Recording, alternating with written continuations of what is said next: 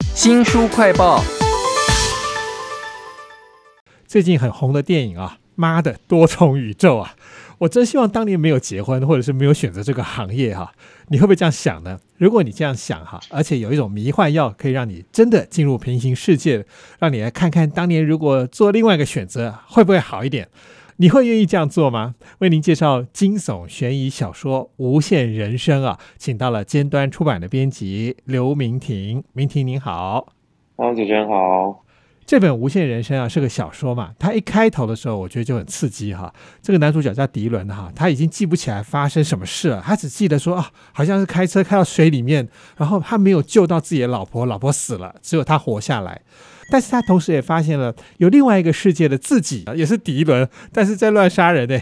这个世界的剧本开始变乱了，然后又循环重复发生。这个地方就牵扯到说这个男主角啊如何进入平行世界的能力。其实这本书它运用的这个多种宇宙的概念呢，是基于一个量子力学的数学，它产生了一个悖论。如果大家有在看一些影集的话，大家应该会知道很有名的影集《灾难新故事》里面。也是因为这个影集而红的理论叫做薛定谔的猫。盒子里面如果有一只猫，跟盒子里面的另外一瓶毒药放在一起，毒药释放的话，猫就会死掉嘛；毒药没有释放的话，猫就会活下来。那根据量子理论来讲，在观察者打开这个盒子查看之前，猫的状态是生也是死的。后来就是有另外一个科学家依照这个薛定谔的猫提出的理论，打开这个盒子成为一个事件，就会造成宇宙分裂。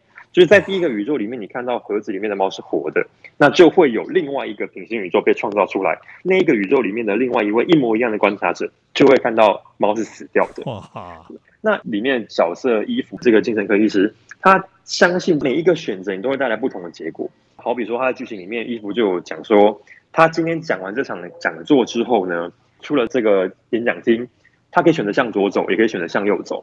她可以选择亲她的丈夫，也可以选择就拿刀捅死她的丈夫。那她在这个宇宙里面只会经历其中一种结果。根据她的这个多重宇宙理论呢，就是所有刚刚她这些讲的事情都同时在分裂出了另外一个平行宇宙。哇！所以这个理论是她的精神疗法的基础。这样子，这个精神科医师的这个平行世界用在精神疗法是什么样子？那用在迪伦身上了吗？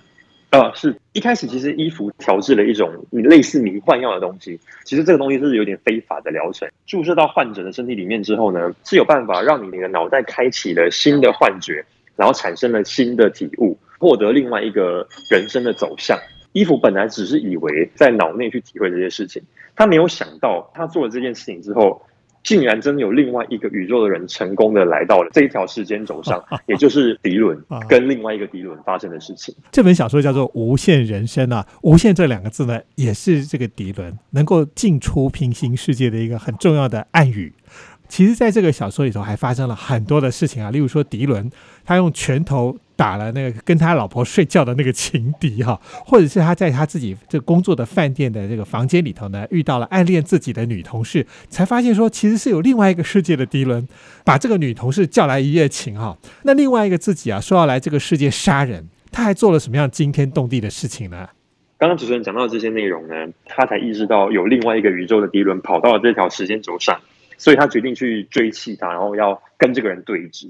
他就在自己的家里面逮到了这个平行宇宙的迪伦，我们称他为迪伦 B 好了。想不到迪伦 B 这个时候却打电话跟警察自首，说：“呃，我杀了很多人，然后我还淹死了很多人。”他故意强调淹死，是不是就是在暗示他杀掉了自己的老婆？他就是希望这个宇宙的敌人替他背黑锅。哇！那跟警察自首之后呢？他就消失了。他怎么消失的呢？其实跟刚刚主持人有提到的一些部分有关系。那我们就留给读者自己去意会。这样子，书名叫做《无限人生》。到现在为止啊，我已经觉得这个小说真的很够惊悚，而且还有科幻的味道哈。但还有一点我觉得很特别的是，在这本书里头用了一个美国近代非常有名的名画当做出入口。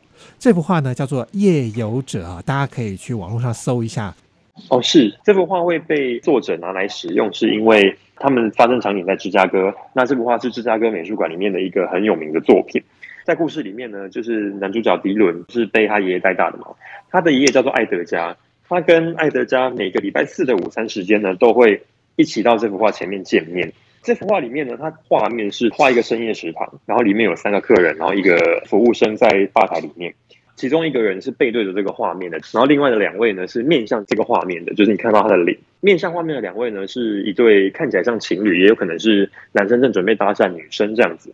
那这幅画的画境中，就像像刚刚主持人讲到说，他是呃服用了迷幻药之后进入平行世界的入口之外，他其实也代表迪伦一路以来的心境，就是他在遇到卡莉他的老婆之前。他一直想象自己是背对画的那个人，孤苦无依，然后永远独自一人。然后当他遇到卡莉之后呢，他就心境一转，他觉得画面上的另外两个其实就比较像他跟卡莉目前的关系，因为两个人就是笑得很开心。然后他突然有了伴了这样子。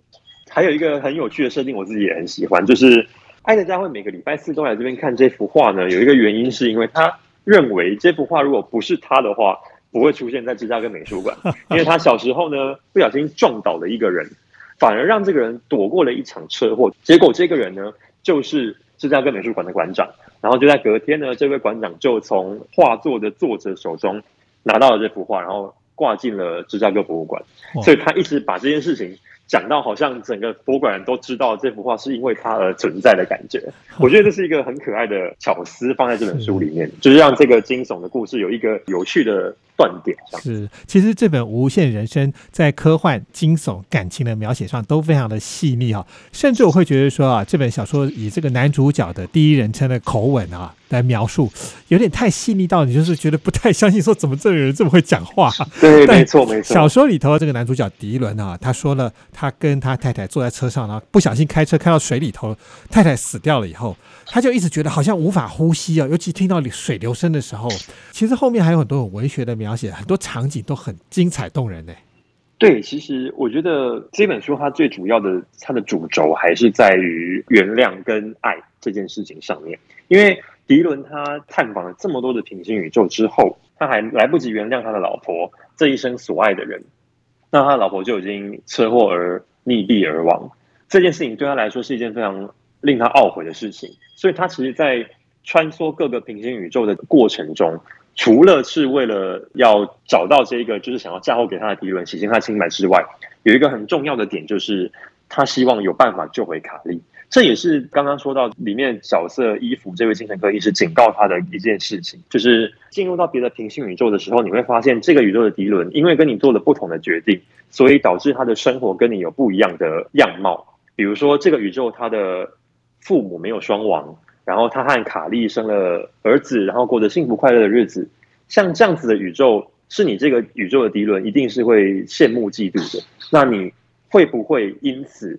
产生了想要取代这个宇宙的迪伦，让自己成为他的这个想法呢？哇，有这个想法是非常危险的。是不是另外那个宇宙的迪伦来到了你的这个时间轴，要追杀你，要嫁祸事情给你，跟这件事情也有关系呢？哇，其实就为了这本书的很多多种宇宙的跳跃来打了基础。在这些架构之下呢，其实迪伦想要找到的这个东西，不外乎就是能够洗清自己的清白，再加上。他有没有办法原谅和释怀卡莉对他做的一切？因为他在这个宇宙没有办法成功嘛，所以在这件事情上就会造就了很有趣的结局的反转。听起来非常科幻悬疑，但是它的出发点却是原谅，这是很有趣的一本小说啊，《无限人生》啊。非常谢谢尖端出版的编辑刘明婷为我们介绍这本小说，谢谢您。不会，谢谢主持人。新书快报在这里哦，包括了脸书、YouTube、Spotify。Podcast 都欢迎您去下载订阅频道，还要记得帮我们按赞分享。最近有好多电影、小说都在搞平行宇宙啊，不想让你印象最深的是哪一部，或者是哪一本小说呢？欢迎给我们留言哦。我是周翔，下次再会。